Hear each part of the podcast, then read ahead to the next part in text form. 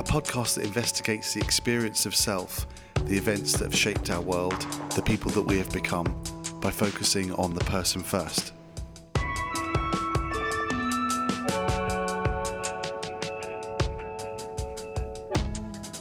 We've got Nick Batt with us today. Um, Alvin's with me as well. I guess.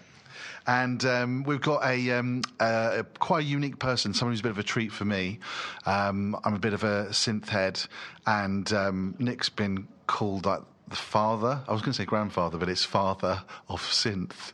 We saw that on a news Oh, report. really? I don't know. I, I would have thought that'd be somebody made synthesizer. I, I'm, I'm, you know, I, I review synthesizers and I play them on a, on a, you know, a, a niche interest YouTube channel. That's a catchy thing. But um, you've obviously you're, you had a, a start um, as an engineer and then as a producer and a remix yourself, Yep. right? Back in, was it late eighties? Yeah, late eighties, early nineties. I mean, I started as a, a sort of bedroom musician, and then got a few breaks, and then started working in, in remixing pop music effectively, and then getting involved in CD-ROMs, and then digital publishing and, and music production, all sort of concurrently. So that's that's my background. I guess a lot of technology and computers uh, Yeah. feature a lot in the work that I've done over the years. Yeah. And there's, when, what was the transition point from them moving from the production piece into that kind of the ecosystem of electronic musicians and, and wanting to support that more and develop that bit? Well, I think it, it was running at the same time because I, I, I uh, worked with a band called Goldfrapp who are based in my hometown, uh, and they, they had a decent amount of success, and I was just sort of involved in that project at the same time as doing a few other things. I was also working on CD-ROMs at Real World with Peter Gabriel's kind of creative crew, but that was more just as a tech and you know kind of maybe coming up with some sound backgrounds for some of those those art pieces that they did at the same time starting the Sonic State thing, which was sort of uh, when the internet was. Oh, this is we're talking about '94 when that first started. So, you know, it's, it's transitioned a long way from text only to now video and audio and all of those things. So the transition hasn't been. It, it's not. It's, I wouldn't say there was a point, a flip point. I mean, I suppose. Uh, uh, as I've got older, I've got less production work, but I didn't really work with Goldfrapp during that period. I still do a little bit with them, and now this takes up more of my time. I suppose is is probably where it's come to. And in terms of synthesizers, it's because of what I know, I, and I was reviewing synthesizers. I sort of became. I would, you said the father of synth. That, that- I would say the one of the synth guys on YouTube. You know, that's how I'd put it. You know, maybe one of the ones that have been doing it a bit longer than anybody else. But you know, there's a lot of people who do that kind of stuff, and it's just my style is the, the way I do it. Yeah. So that was a real, just organic, unplanned process. Everything I do is tends to be unplanned. I'm not. it's interesting actually because I don't. I like to plan everything that I can. I don't. And I know I can't influence something, so I don't bother worrying about what might happen. But if I know that something might happen, like a technical issue, I, I'd like to know that I've got it covered. But if you know, if if the the fire alarm goes off now, I mean, there's nothing I can do about that. So there's no point in planning for it. It's just like there's a procedure, we'll follow it or whatever. So I'm I'm I'm quite a spontaneous when it comes to that, and I think sometimes I might have a go. If I do this, then this might happen, then this might happen. I'll, I'll have a plan in as far as a direction, but I always find it very impressive when you have people who've got those life plans and they've kind of okay, we've done this, we've done this, and now we're on to this bit. I, I, I mean, I just think that's amazing discipline, but I, I can't do it. Yeah. I mean, it's also like, it sounds great, but I, I, I think some of the best things I've ever experienced in my life, work and outside of, have been a confluence of cool people I, I never imagined I'd meet and reacting in the moment to that. And then Yeah. it's more about what you do with those little opportunities when they come about, I think right? that's true, and I think, but as you get more experience, not necessarily older, because some people have experience at young ages, you have confidence in your ability to handle the unexpected, and you know that even on your worst day. It'll be okay. It might not be your best, but you're not going to be, you know, laughed out of town. Hopefully, you know. Yeah, yeah, no, of course. So that that progression. Um, so we, we like to understand, you know, a bit about that history of your thinking is a big part of what Yeah. we, we care about. Um, so um, we uh, we can start basically in the present, can't we? Really?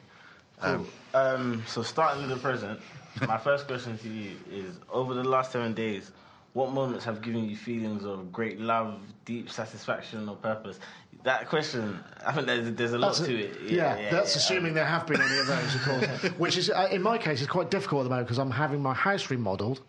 Well, no, that sounds really grand. No, they're, they're basically put. I'm having a staircase moved, and I'm also having uh, a load of. Uh, the roof was off, uh, so it's been really stressful. We've been arguing a lot because everything's dusty. You know, it's like time pressures. My daughter's in various things. It's got you know stuff still has to happen so that's quite hard work because it's been quite a stressful week. But um, my daughter was in. Uh, she she's been at ballet school, you know, like local ballet school since she was five, and they every couple of years they do a show, and that show was uh, she was in last Saturday. So that's that counts, right? It's in seven days, the seven day window, and watching her and all those kind of young kids, it's mostly girls, I guess, dance and do something that they love. That gave me quite a lot of joy. I mean, I think. So yeah, I'd say that was it. I mean, but at the same time, a lot of what I experience in terms of I don't know, so, so joy or happiness, contentment, you know, fulfillment, probably come through work, which I'm not sure how healthy that is, but I think that's probably the case for a lot of us. You know, work is sort of can give us purpose. So I've been, for instance, trying to figure out how to do things, you know, like workflow enhancements for for things that we do in our in our internet business, you know, and I'm kind of like, and, I, and I've enjoyed solving those problems. So that's given me some sort of enjoyment, shall we say?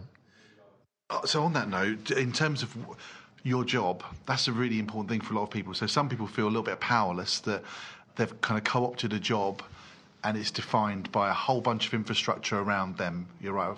Their managers, their managers' managers, etc. You're in a unique situation where you kind of have you've been in an, industry that's developed, and you were doing something that kind of Well, I've I've I've driven. I mean, you know, but it's not by th- that's that's by design to a degree. What I'm doing now is, I mean, I've always worked for myself for a very long time. I've worked for other people, um, and part of that is because.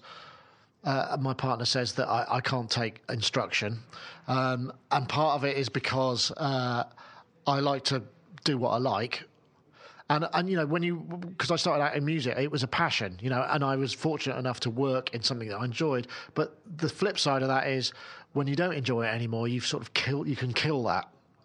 So th- there are two ways of doing it. You know, I might have a nine to five day job that's stacking shelves or whatever it may be, but what I do outside of that is all mine. You know, I, I don't have to give 100% of myself to to the job if it's just a job for money because it's not necessarily a creative outlet. The other stuff happens outside of life. But I chose to do this because, partly because um, of what I already said, but partly because I, I, I did a load of stuff and I got, I got I went through a really bad phase where I got really anxious and I couldn't I just couldn't really handle interacting with lots of people. So I sort of designed a work environment that suited my frame of mind at the time and allowed me to continue to be creative and do things without putting too much pressure on myself. I guess while I recovered my confidence and you know all of that sort of thing. So it's it, it's it's an evolution, but that part was planned. I did it for a reason, which is not the reason I'm doing it now.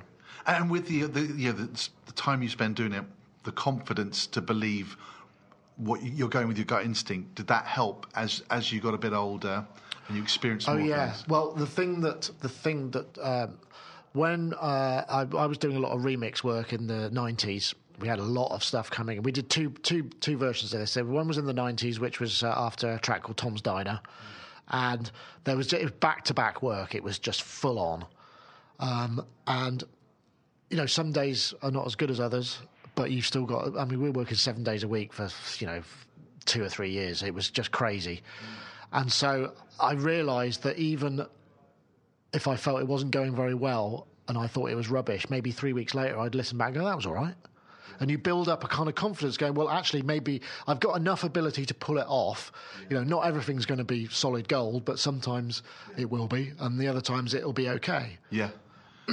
so, so accepting failure a little bit, just that could be part of your process. Well, I think when you're working with creativity, it's a very different thing because m- most people feel like if they have an idea in a generalized workplace, uh, and I'm being very generalized myself, it, having an idea rejected Yeah. is quite difficult. Yeah. But in a musical environment, you know, I might be playing with. I go, "What do you think of this?" And they go, "No, I don't like it." You just go, "Oh well, okay." You know, you move on. You don't, you don't, you don't invest your entire life into that one thing. Yeah.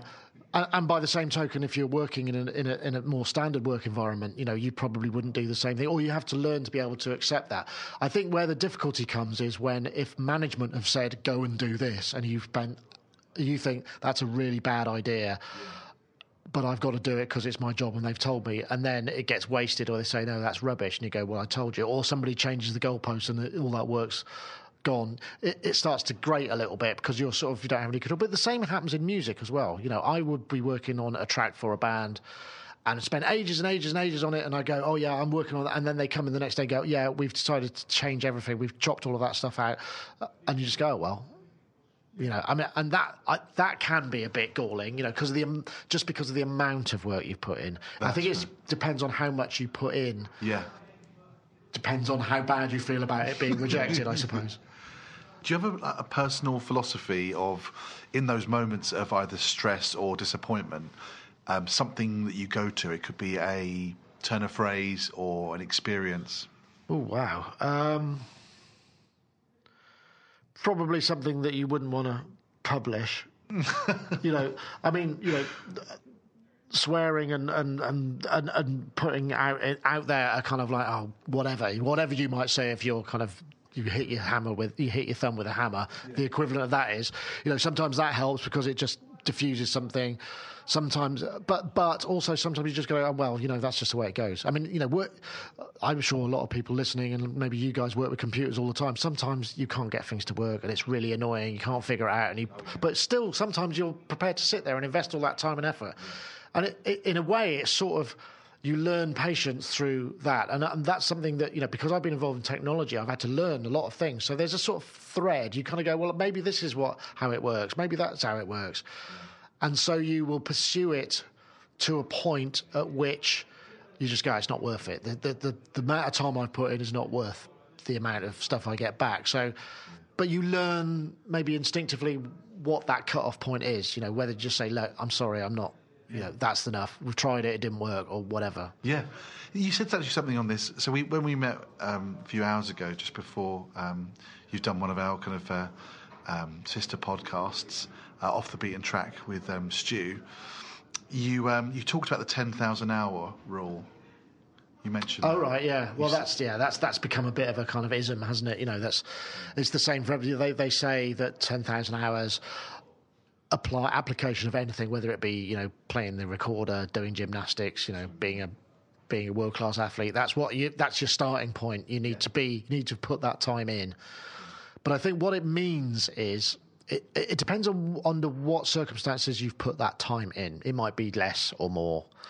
If you're self motivated, mm. it could be a lot less because you want it. So you are going in a forward trajectory all the time Yeah. because you enjoy what you're doing. Whereas if you're at school and you've got to learn the cornet, yeah.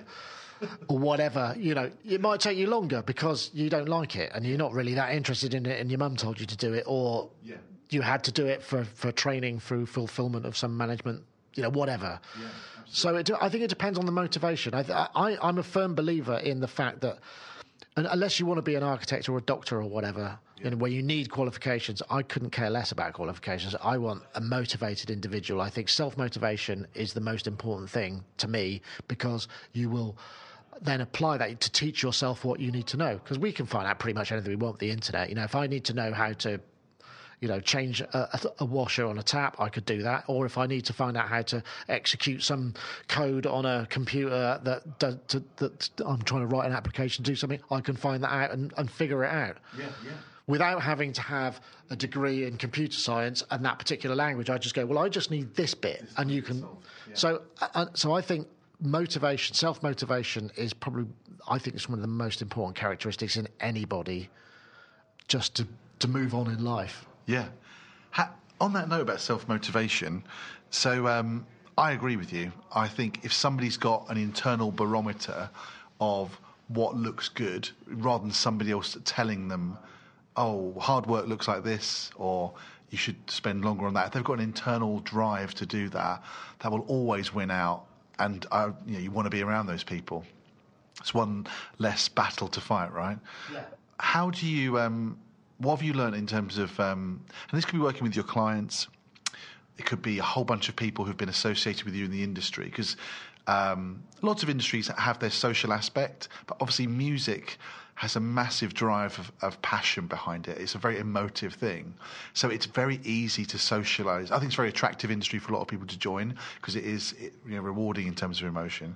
But it's also, you're talking to people who are interested in music and you know, we could sit here and talk about UCITS funds and you might have a relevant to your pension or something like that. But we could talk about, you know, the first songs usually, as you've yeah, just done. And sure. it's, it's an immediate connector with people. So, what have you kind of found when you've been working people in, in, in that entire ecosystem about work? About is someone self motivated and you know and um... I think the thing is in any creative industry.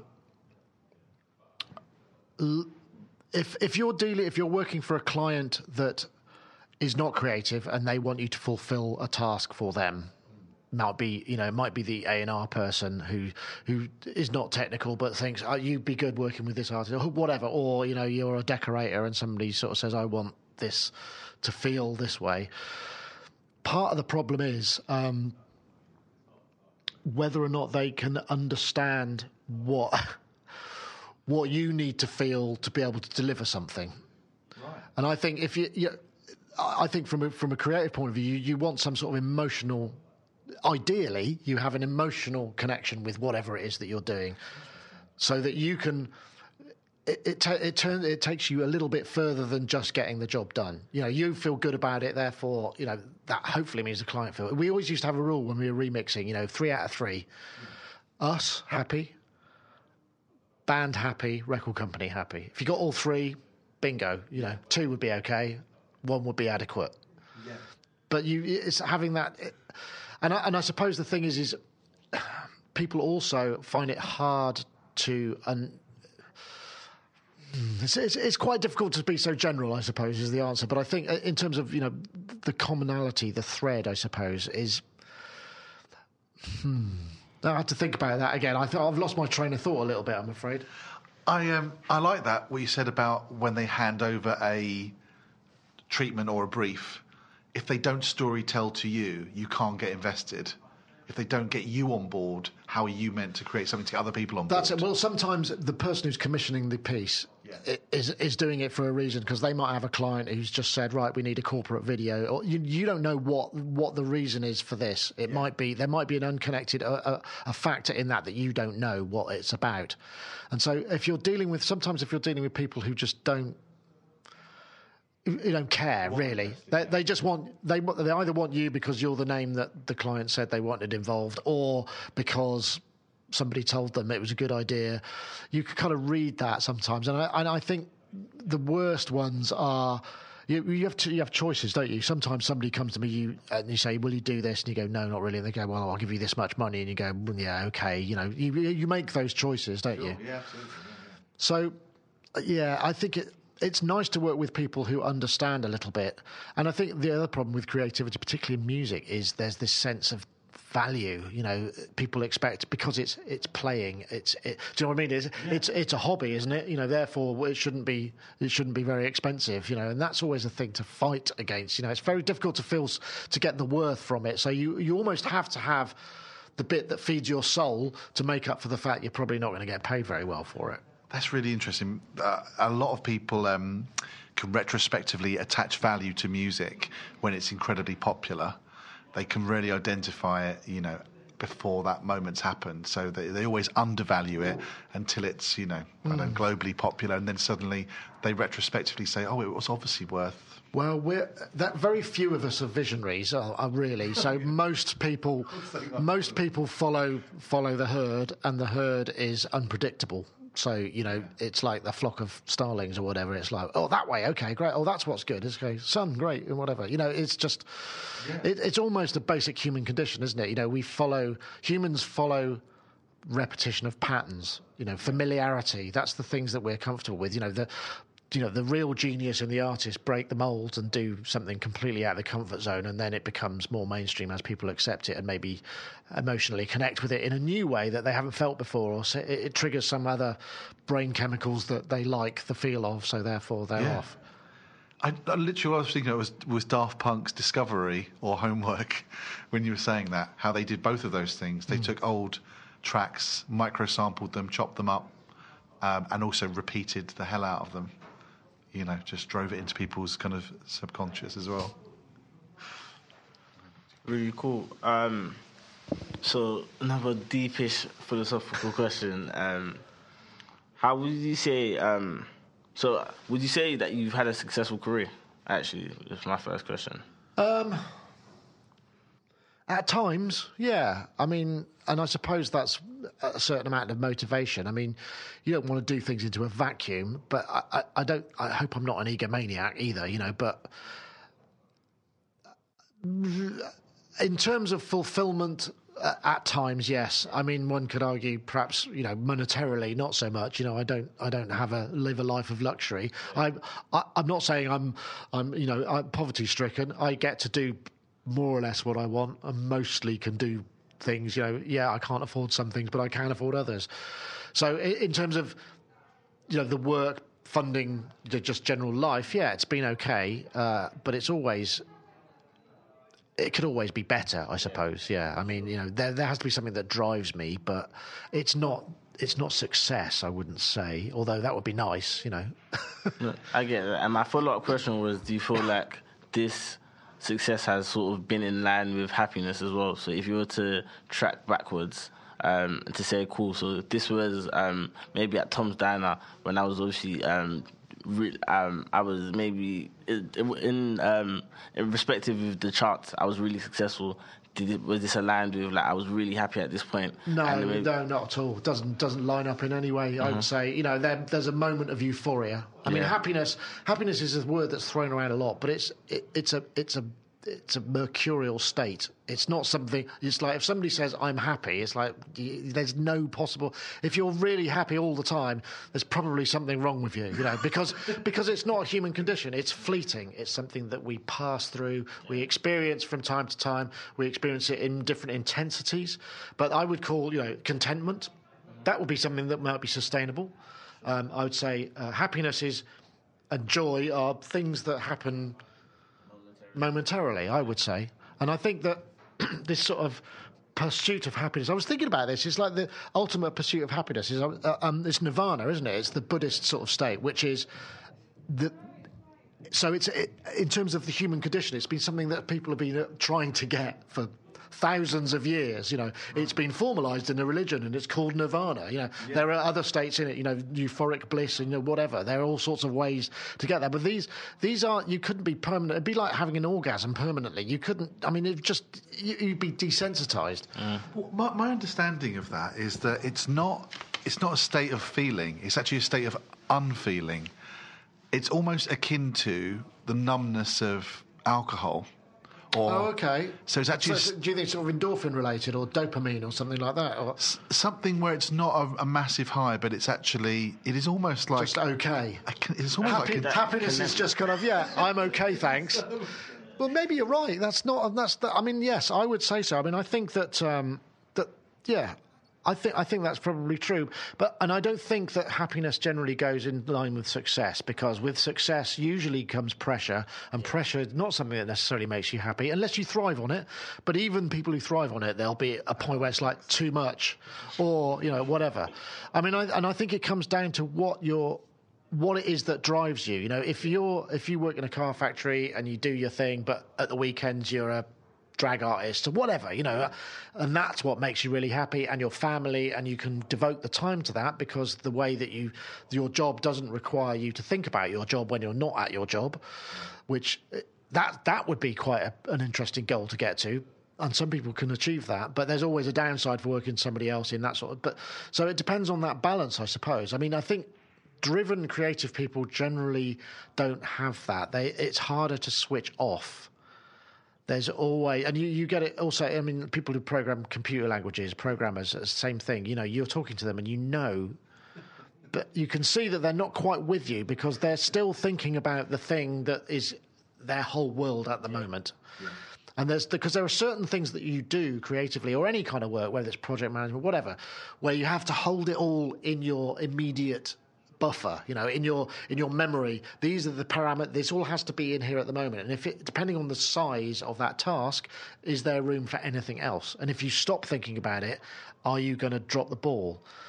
But when you stop thinking, sometimes you stop thinking about it, and something comes to you in your subconscious when you're asleep or you're on the loo or whatever, and you go, "Oh my god, yeah, that's how it's gonna. That's what I'll do."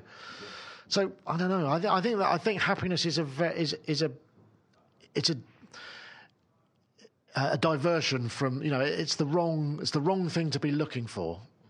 Yeah. Uh, That's, that's, it's got me thinking. Sorry, I was just. okay, right. Well, actually, uh. I think you know. I think the the plan should be, uh, uh, and I'm not saying I, I'm doing this at all, but you know, if if I could, I would like to be more content more of the time, less stressed out, be able to have time, not be you know in a bad mood. That would be good. Um, and and to have you know to be able to have time and i think that's one of the the pressures of modern society there's this sense of urgency about everything everything has to be done you know and that's partly because we're always in contact all of the time and so therefore you know we can respond instantly. I, I could be looking at my phone while you're answering this question and go oh there's something i need to think about. You know i mean i, I could be not here while i'm here.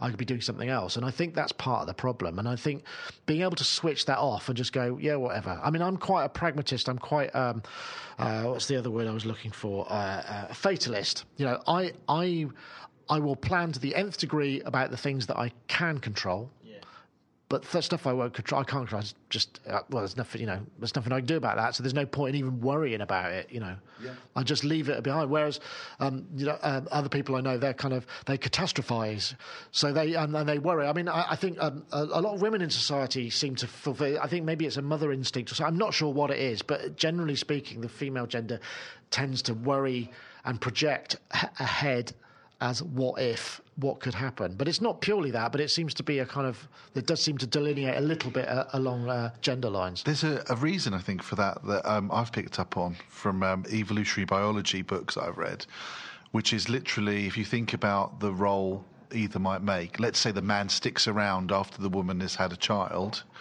um, she would physically be incapable of protecting herself. So women develop uh, vocal skills, uh, negotiation skills. They speak something like, I don't know, 50% more words a day than men. And I think it's inherited because they have to build relationships for protection. Right, yeah, and, and, and I'm think, and I think there are there are bound to be physiological and gene, uh, genetic things that that are, make people different. And I think this sort of sense of, I mean, this is going off the beaten track that everybody's the every human being is the same, uh, whether it be race, gender, whatever. You know, it can't be right. I mean, in an ideal world, yes, of course, it would be lovely, but it's not. I mean, it just, it just doesn't. It's not true. It can't be. No, that, a lot of people get. Um, But you, you can't say that kind of thing, and it, people get quite uppity about it. well, no, no, no. I think you can say the thing if you, um, if uh, if you, ex- if you, ex- well, people misinterpret it. What you're saying there is. Everyone should be treated the same way in terms of given the same opportunities Yes. and not treated differently. Yes, uh, but you yeah, shouldn't you shouldn't judge the outcomes. If people if people if a, a woman chooses not to be a CEO or if someone chooses not to do a certain thing in a certain way, you shouldn't say, "Oh, the outcomes of the thing was we must adjust." Because Alvin and I deal on a day-to-day basis with diversity issues and people looking at their massive company, right, and and trying to understand what um, in kind of inhibited um, and um, and disguised um, decision making was happening that led us to have ninety eight percent white guys doing this one job or whatever, right? Yeah, well, we, we I mean, in my industry, you know, uh, women in technology, music technology, uh, are, are still a, rarity, or certainly that are. Um, would be on you know my podcast or on video or whatever, and it, it's hard to find people uh, enough people. Whereas you know, there's lots of guys who'd be happy to talk about that sort of thing, but it, it, and it's a it's a battle, and try you try and sort of redress that. Uh, uh, and I think it's it's just how you handle it and how you deal with it. I still struggle because I think, well, you know, I could get somebody on the show, and maybe I don't know them very well, and I don't want to expose them to any kind of anything that the commenters, the viewers might might you know take umbrage to or, or be idiots. I feel responsible Yeah.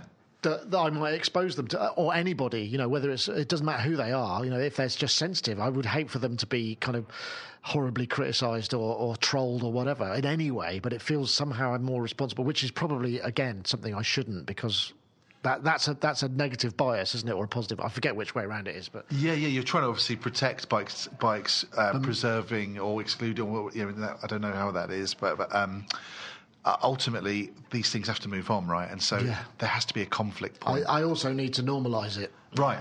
So yeah. That's really interesting. So do you know the stats then from your side on that? Oh God, it's yeah. I mean, it's it's it's you know, ninety percent or something male.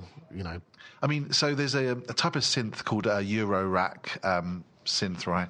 And uh, it's been a bit of a phenomenon in the last 10 years. Yeah. Um, and every time I see, uh, you know, a YouTube video of um, not a white guy using one, I'm like, oh, this is so cool. like s- mm-hmm. somebody else knows about it, but it is, it can be a little bit. I, I don't. I- I'm thinking about this out loud now without too much forethought. But if I think about the majority of people I've spoken to about modular synthesizers, it's mainly been people who kind of look and sound a bit like me. You know. Yeah, yeah, yeah. Well, there is. I mean, you know, it, there's an appeal, and also because the way that we, you would find out about that sort of thing about the you- uh, the roots, the media roots that a guy of your age and and, and gender, or whatever, are, are gonna are gonna follow. So you know, you're not going to be outside the, the norms of that. So yeah, I mean, it, there, there is a sort of, but but we can all change everything, and there's a certain. I, I think sometimes. But you have to be careful about what you're trying to change and how you change it, I suppose, because Yeah. you don't want to be do it wrong. Yeah, yeah. Well, yeah, everything, every, yeah, everything is so kind of exposed, and the, uh, they talk about this um, uh, recently in the media about how younger people can't make mistakes, right? So, I obviously I'm, so I'm 39, so in the 80s to 90s, no one was taking photos of me out. You know, Yeah. developed a you know, reel of film. If I if I said something stupid, it would be amongst my immediate group of people and either There'd be, no, buried. there'd be no record of it that could be dug up later. But yeah, yeah, absolutely, absolutely. So, yeah, and if you put that to the music side of things as well, it's like maybe. Yeah, there's a couple of tracks I definitely don't want to be found out about, but you know. Okay, well, I'm going to ask a, a tough question. If you want. Okay. Well, I say stuff. People have responded to this with a what in the past. Um, He did. no, I'm not going that far. Um, how do you use gratitude? And by th- how do you use gratitude, I mean, do you have a philosophy of gratitude? You mean uh, giving or receiving or both? Yeah, a bit of everything, like in one. Like, do you? I probably forget to give it as much as I should do because I'm probably self-obsessed, like most people, or thinking about work or you know the other stuff. Um, I think like to receive it. I, I, I think there's an element, you know, if you're involved in any industry, but creative industry perhaps a little more so, is tied so much to ego and sense of self and self worth. You know, where, you you talk to most people who are singers or musicians or whatever, you know, artists. Way back, there might have been a disinterested parent or uncle or auntie or you know family member or friend that they're still trying to prove themselves to. And and I, I say I'm not saying that that's a bad thing because it generates motivation. You know, that's what moti- you motivate yourself to do things for, for whatever reason. I mean, obviously, I wouldn't want it to be like I was beaten as a child, so therefore, you know, I'm not I'm not kind of going. You know, but th- there there are degrees of motivation that are based on how much gratitude or less lack of gratitude you might have got as a kid. Uh, Gratitude is different. Gratitude, I suppose, if you, in the sense of the word, it's if you receive gratitude, it's because you've given something to somebody else, and they they are grateful to you for whatever it is you've given to them, and and, and vice versa. So there are, all, I suppose, there are different. It depends on how, on the semantics of it a little uh, to a, to a little degree. Yeah, I'll clear it up. So, is that Do you have um, any kind of methodology or mantra um, that kind of just grounds you? And look, so Alvin mentioned a, an interesting thing there about when you when you were recognised and had commercial success, and you said, you know, they're uncorrelated. The feeling of kind of self worth and excitement, all the rest of it, didn't correlate directly with exactly the same timeline of, of actually achieving certain. Ah, no, no, it's happiness. It was the Ah, self worth. Self worth is definitely increased. You get validation, of course. oh, so that was a big increase at that moment. Yeah. Oh, But sorry. that's not necessarily happiness. That's just, oh wow, you know, I feel, I feel like I might be good at this, or I did something that people respond to. There's a difference, I think. Yeah, I think there is. Yeah, you're right. Yeah. So, so that so that is correlated. That was correlated to a bit of commercial success. Yeah, of course, because Yeah. you. I say a bit, it was huge. But but, Yeah. but but any anything you do, you know, if somebody responds to me, go, that was great. You just go, oh, thank you. You know, I mean, I think it's easy to become quite blasé about it if. Because if you dish it out a lot and and you just say, "Oh, that was great," and, and it wasn't, it was all right, you know. But so you you, you in the way that you can be t- become desensitized to cultural influences, to you know nudity or violence or whatever, you could probably also be desensitized to praise because if it's not meant and not earned, it's not. It doesn't mean anything. yeah, Maybe. interesting. There's like a, a snow blindness, or Yeah, maybe. You know, if your gran always tells you you're really handsome. Well, you know, or you're not, or whatever. You get if, if there's a if, if it's skewed in some way against reality, then you will get you'll you'll there'll be a there'll be a cause and effect or a response to how that has worked. I suppose. I mean, gratitude. I think being grateful. It's quite, uh, you know, I find that if somebody's gone out of their way to be kind to me and do something for me, I would be grateful and I would genuinely feel that way. And I would hope that if someone, if I did that for somebody else, they might feel the same way. But doing, the, the problem is, is you might do, I might go out of my way to do something for somebody else and they couldn't give a crap and I get nothing back and they're rude. Say, for instance, and then I just think, I, I get, and then I get, in, then what? The, what do I feel then? It's certainly not gratitude. What is it? It's it's the opposite or of that. And so it could be destructive at the same time. So you're investing. It's it's the result of some form of investment, I suppose, isn't it? Yeah, yeah. No, that's yeah, exactly. If it's if it's been directed and received, if it if it's been let's say it's been created and felt by you, um, I think um, what is it in um, in the recovery program, uh, the the steps to recovery, Right. uh, alcohol recovery, they talk about making um, an audit of your life. Have you come across this or heard about it?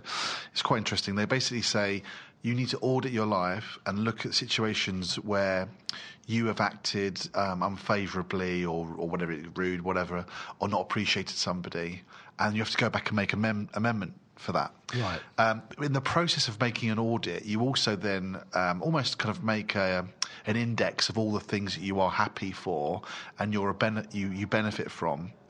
So it could be a daily thing for some people um, if they're trying to achieve a sense of um, balance in their life, where they, they might wake up in the day and say, "Well, look, I'm here. You know, I, I've got."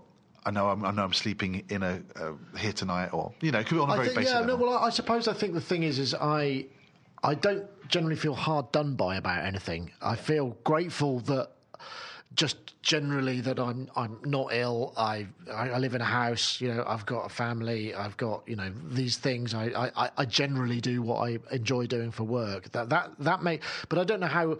I don't know whether that's necessarily something that I'm saying I feel grateful for, because I suppose I should be, rather than I feel it all the time. I suppose I don't think about it as something that. that I mean, maybe if it was, it, it, those are the sort of things that when it goes away or there's a there's a there's an interruption, you would then think, "Wow, I'm really lucky." Yes.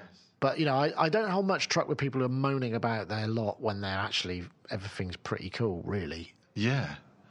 I mean, moaning in it. so am in I it- like the grateful police? I don't know whether that's, you know, but I think everybody's like that. Really, you know, I, I- I think it's yeah, uh, it's way too easy. I think there's there's when moments happen and you know people die uh, or jobs get lost, things like that. When that type of thing happens, people then pause for thought, and it's often a little bit. It comes as so much as a shock because they may not have done that so much in their life. I'm not saying expect pain, no, but I think I, I think that it's inevitable. right? It is inevitable. It's inevitable at some point. Some people prepare for that continuously Yeah. and think it's just around the corner and maybe don't get the most out of their life because they're always thinking about this is going to happen at some and hedging their bets. And some people just go, whatever. Whatever. Oh, here it is. Right. Um, I'll deal with it now then. I'm not sure which one's right. Probably somewhere in between, isn't it? There's I probably, think yeah. I think people will always oscillate, won't they, between the two, depending on how um, how kind they're feeling. And you get a bit wrapped up. You know, one can easily get wrapped up in your life and thinking this moment is incredibly important, or why me, or why aren't the stars well, I- aligning? that, that's something that I find, you know, that there's this sense of fairness. You know, why did this happen to, you know, my grandma when Sure. she was such a good person? Why did she get ill? I I, re- I don't I can't I, I don't even compute that that kind of thought process because it, it, it's the inevitability of the universe. It's chaos. It's sort of how can you think that you would have any influence on stuff like that? I mean, you know, you can eat well, you could do all sorts of things. I mean, it doesn't mean you're going to be. I mean, it- you increase the chances that you're going to be okay, but you're not really. I mean, you probably won't be okay statistically at, at some point. So I don't see the point in worrying about it, I guess. But I, I mean, this is coming from the point of view of someone, you know, the, the only problem I've got is my eyesight's going and my knees hurt. You know, I haven't had to deal with any major illness or any kind of real, not directly, be me personally, you know, and, and not so much in my immediate family. So maybe I've been insulated from that a little bit, so that that affects my point of view on that matter. I hope that, as if that does happen to me, that I can retain that kind of scientific view of the world or maths view, which is really fairness is an abstract concept made up by human beings to story tell. It's nothing related to the reality that you're going to experience in your life. I think Louis C.K. he actually said something like that on one of his his his little daughter said on his like um, video thing. He went, she went, "Oh, Dad, you know that's not fair." He went, "Right, let me just stop you right there. Whoever told you that anything in life would be fair?" We need to deal with this, this immediately because it's going to completely change um, your, Well, your yeah, and fairness is what you make it. You can build in life. You can build a momentum uh, about what you do. If you're a kind person, you're generally good. You know, if you, it's like, for instance, you think I really would like to. Uh, to, to, to do something, move in a direction, and you put that out there, and you say to people, "Yeah, I really thought I'd like to go and do do something. I'd like to go. I'd like to take up painting or something." And then somebody will pick up that and might go, "Oh, I saw there was a class down the road," and so there the, the it will present itself because you're putting out there the desire to do something, and people, if they're nice and they're around you, they they might help you find a, a possibility. So you can influence things, but it, again, there, there's it's, it's rational. There's a rational reason, but it, it, you could call it positive energy or you know that sort of stuff. But it's there's a rationality to it. I I think that's almost like a, um, a, a statistic thing, isn't it? If you do it a lot more, you maybe have a higher proclivity to do it again and not be counting. Oh, I've done so many good things this week, but nothing's come back my way. Why haven't I had? Why haven't I won the lottery this week? Yeah. well, that's an interesting statistic, isn't it? I think um, it's, it's an interesting point. Ben speaks on this quite a bit. I would say about if you um, you want you have an idea, um, you want to execute on it. You only need to meet X amount of people in order to meet, uh, achieve Y. If that makes sense. Um, I don't know how, how much you agree with that. I think it depends on what sort of person you are as well. I mean, I don't know if I'm very good at managing people, and I'm I, I'm also I, I think I'm quite a focused person, so I get a bit impatient at the lack of focus in other people who say, "Yeah, that'd be interesting. I might go to do that. I might do that," and then it doesn't happen, and you've sort of then it's like, "Well, are you or aren't you?" Because if you're not, maybe I should just get on with it, and I, I find that that is difficult. Maybe I'm asking the wrong people you know, so that's a, a failing in me, and I'm not identifying the sort of person who's likely to want to do something.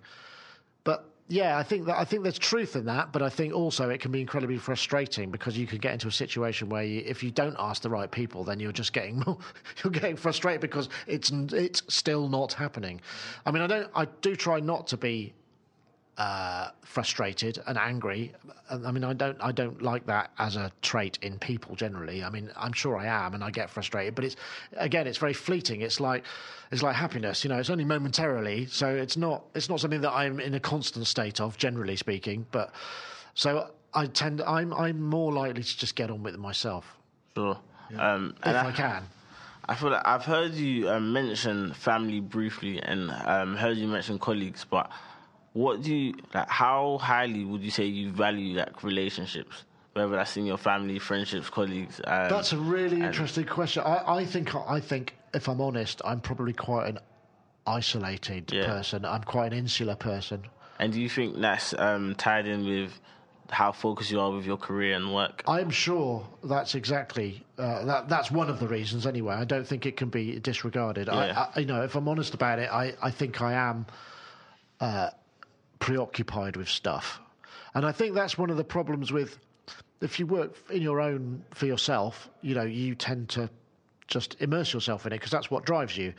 And, and so switching that off, it goes back to what I was saying earlier. You know, switching that sort of off is quite hard You know, so a holiday, it's like that old adage, isn't it? You go for a holiday for a week, it's rubbish because you're just starting to relax at the end of the week, then you go back to work. Whereas two weeks, you know, you get the second week is the is the one.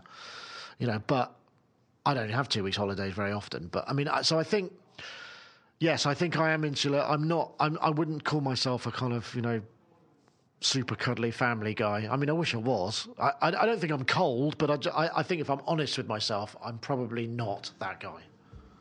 That's really interesting. I was going to say, do you, do you enjoy holidays?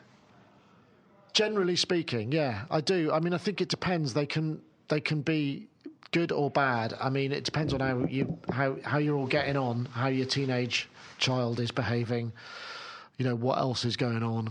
Um, but yes, I generally do. I mean, I, I like I like to I quite like a just a full relaxation thing, just chilling out and just not doing anything uh, for some of it. So yeah, but I I think it depends on where you go, what you're doing, and who you're with. I mean, I, I- think also it's very hard. I mean, I, it's very hard to find people to go on holiday with that you uh, won't fall out with for whatever reason. I mean, I'm easygoing, but you know, as a family unit. There's a lot of push and pull in that. So, you know, my partner might be really easygoing about something that I'm not, and she might be not about something that I, you know, so, and then the kids are, you know, generally you're you're as happy as the least satisfied person in your party. I would say. I get that. Yeah. I I um, feel the same way, in the sense of um, I like my my life is quite simple. I've got almost like three parts to it. I've got my work, and I love the people I work with, my clients, and the guys who work with me in the office. Um, I've got my time for, with me and my wife, which is holidays and evenings and all the rest of it, and, and weekends. And I've got my time in the studio. And I was going to, something stuck in my head. You talked about something, and it reminded me of the concept of the state of flow that artists can go into, or anyone who's in a, a process, right? Let's just be very analytical about it. They're in a mm. process, and they it's automatic. Mm. They they don't think they are doing. They hopefully are happy in what they're doing. They could be programming, they could be writing, they could be writing, writing music, in the zone, I think, yeah. A Exactly. State of flow, I like that. That's how I'm going to use that. And um, and when one's there, you you do you. It's a state of unfeeling as well. Like I say, you're just your body is reacting with the world, and you're not really consciously getting too involved in it. When you were sound designing, did you find when you said about with Gold, you worked with gold Goldfrapp and supported them in a whole bunch of Yeah. musical uh, techniques, I imagine. But as a sound designer, as a knob twiddler, Right. we, we also call it in the industry. Do you do you achieve that state of flow sometimes? Yeah, I think so. I mean, it depends on what it is because there's two parts to sound design, or or you know making a sound, or music, electronic music, where there's the there's the actual s- melody, the stuff, the notes, and then there's the sound of the notes. So if the if the notes are good, then it's easier to make the sound of the notes good. Whereas if the notes are bad, then you have to work a lot harder um, to make the notes sound interesting but that depends whether you write them or not. And I think, but there is, yeah, you get into you can get into a state of flow. But usually, what happens? Say, for instance, if I were, you know, in the past, I, I would be given a, a, a session to work on for Goldfrapp. They'd say, "Oh, can you just sort of we're not sure about this bit, and uh, this needs a bit of something else. I don't know what it is." A part of that will just be going round and round and round and going, "Oh, what about that?" And then playing something, and that would suggest something. So you're just dumping this kind of s- almost subconscious dumping of things that go in there, and then you have to go back and you be analytical about it and go, "That's crap. That's rubbish." Yeah, okay, those two notes sound really good, and then you you start to build something out of that. You know, I mean, unless you're you know a virtuoso performer and you just go, "Yes, that solo was awesome, and that one wasn't so much." You know that you build things up, but it, it starts with a sort of brain dump of, which is almost like a stream of consciousness. Yeah, yeah. Uh, so is that one of your preferred kind of respite areas to go to, or do you do Well, enough of it in your job? It's funny. It's changed a bit. I mean, I, I now I prefer to not involve computers in stuff because I'm in front of a computer so much. I prefer really generally like to just noodle, I call it, just mess around on a synth, see if I can come up with a couple of riffs. And if it feels good, I might sustain it and I might make a video out of it. Then it becomes a work thing. Um, but outside of that, you know, I might go. Fi- I've taken up fly fishing recently. I might go fly fishing. You know, that's I quite enjoy that. I, I, I'm, I'm, st- I'm quite, I'm quite a practical person, and sometimes I quite enjoy a bit of DIY. Depends on the, on the, on the, uh, the instructions I'm getting, or whether I'm able to sort of follow my nose. You know, that's so. I get joy from those things, and that, that so that's what I might. Uh, but at the same time, I also get joy from uh, uh, uh, enjoyment from solving problems, which might be a work thing. So, I mean, for instance, I'm working on a, a thing. We uh, we do trade shows, and one of the problems with trade shows is the workflow of people editing videos, uploading them to YouTube. It's very complicated, and there's loads of stages in it that can be messed up. So, I've designed something around a Raspberry Pi that, which is a little, um, it's a little kind of mobile phone style computer. That's thirty quid. That means everybody can just dump what they're doing on that and it will just upload the stuff to YouTube and let us know when it's done and when it's finished processing. That removes a whole bunch of things. And I've enjoyed the process of making how that works and making it work. It's very engineering. Did you study that? No, no, I'm not. I, I, am not. I, I'm. I'm. I guess I'm. I'm an autodidact when it comes to most things. I, I'm not, you know, massively educated. I, I didn't go past O level really. I mean, that's that's as far as I went. So, all of, all of the stuff that I I've taught myself or learned, I've I've because I've got an interest in it and I want to know how it works or figure out how it goes. That's why.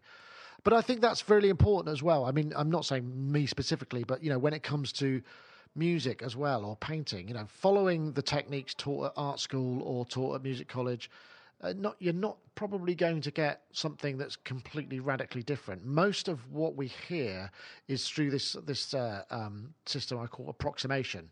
So I might have heard a tune that I really like. I, I, haven't really listened to it in great depth, and I go, "Yeah, that really influenced me." And I make a representation of what I thought that sounded like, what it uh, and what maybe it, it, conveyed to me. And I go, yeah, that's good. And it's completely not what happened, but it inspired something that I think sounds like that but I don't know how they did it. So I, I guess I approximate, and it could be the same with painting. You, and that way, you invent a technique yourself yeah. that doesn't rely on the history of your knowledge. I, I, don't think it is important to know everything before you can then change. You, you get it with classical musicians, don't you? Uh, in the studio, somebody who's classically trained, come in and have a jam and mess around.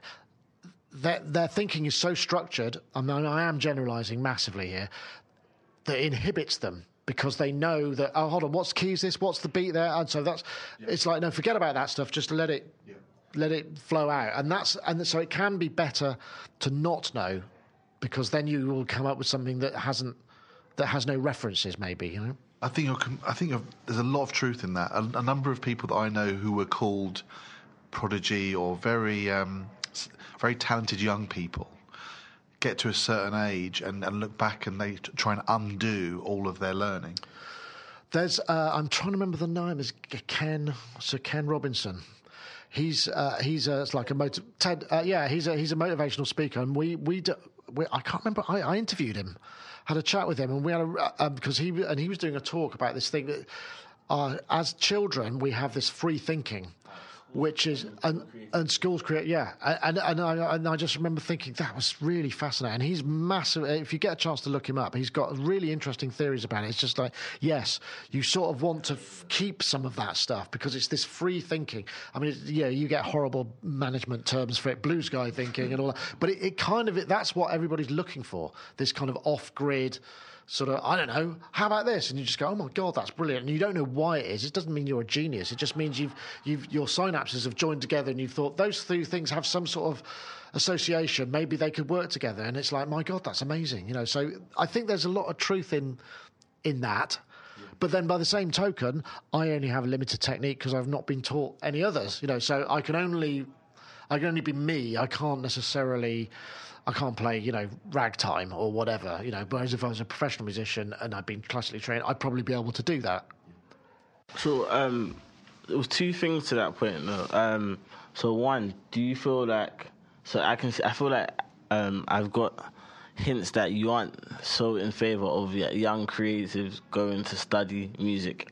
Um, and if that's the case, don't you feel like it is um, often the safer um, option and an option that often um, leads to sort of is more likely to lead to career success than if they were to sort of not um, stay on and study music um, or art or. Oh, what if they just they just left and then started so after. A levels and just yeah started the band. Uh, well, yeah, something. there's there's some truth in that because I mean the the the.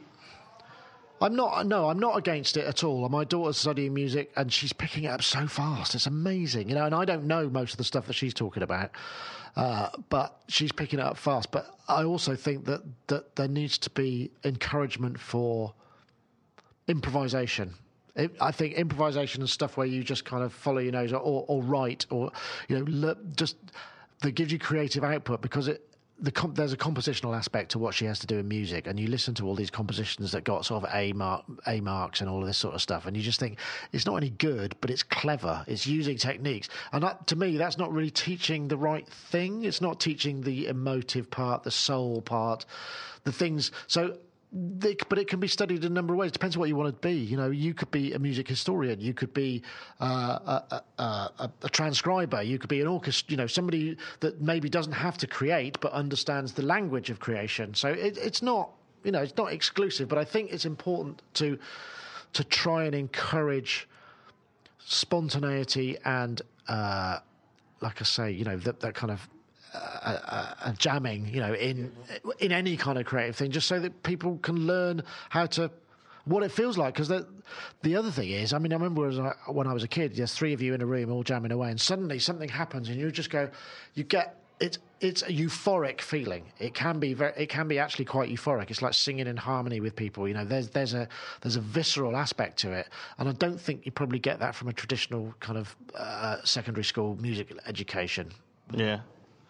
If I think if I think back to the things, common themes as we've been talking to you, um, the jamming thing, almost like mental jamming. You know, trying again and trying again, and the uh, the times you're spending trying different things in the real world rather than the conceptual piece or um, any shortcuts being any worth anything. That seems to be a common kind of theme of. Would that be a, You do. You need. I mean, in anything that you do, you know, if you're working musically, uh, I mean, I was used to. You, you need some time just to mess around, and then you find a voice or find something that go, oh, that's nice, and you might you lock that away. You might either record it or you might use it sometime in the future. It influences. It joins. It firms up. I've forgotten what the chemical is that that that, that firms up the pathways between the synapses in the mind. You know, that's how you learn muscle memory. That's how you learn uh, uh, language and how. You, so if you you make those links just by messing about, and that could be whatever you do. It doesn't have to be music. It could be art. You just sort of, oh, I don't know, that looks not. You know, you're just following your nose. You're not trying to do anything, and you have to give yourself time to play to a degree so that you can discover. Because in a situation where there's pressure, like a job or whatever, you can't do that, or you don't get as much time to do that.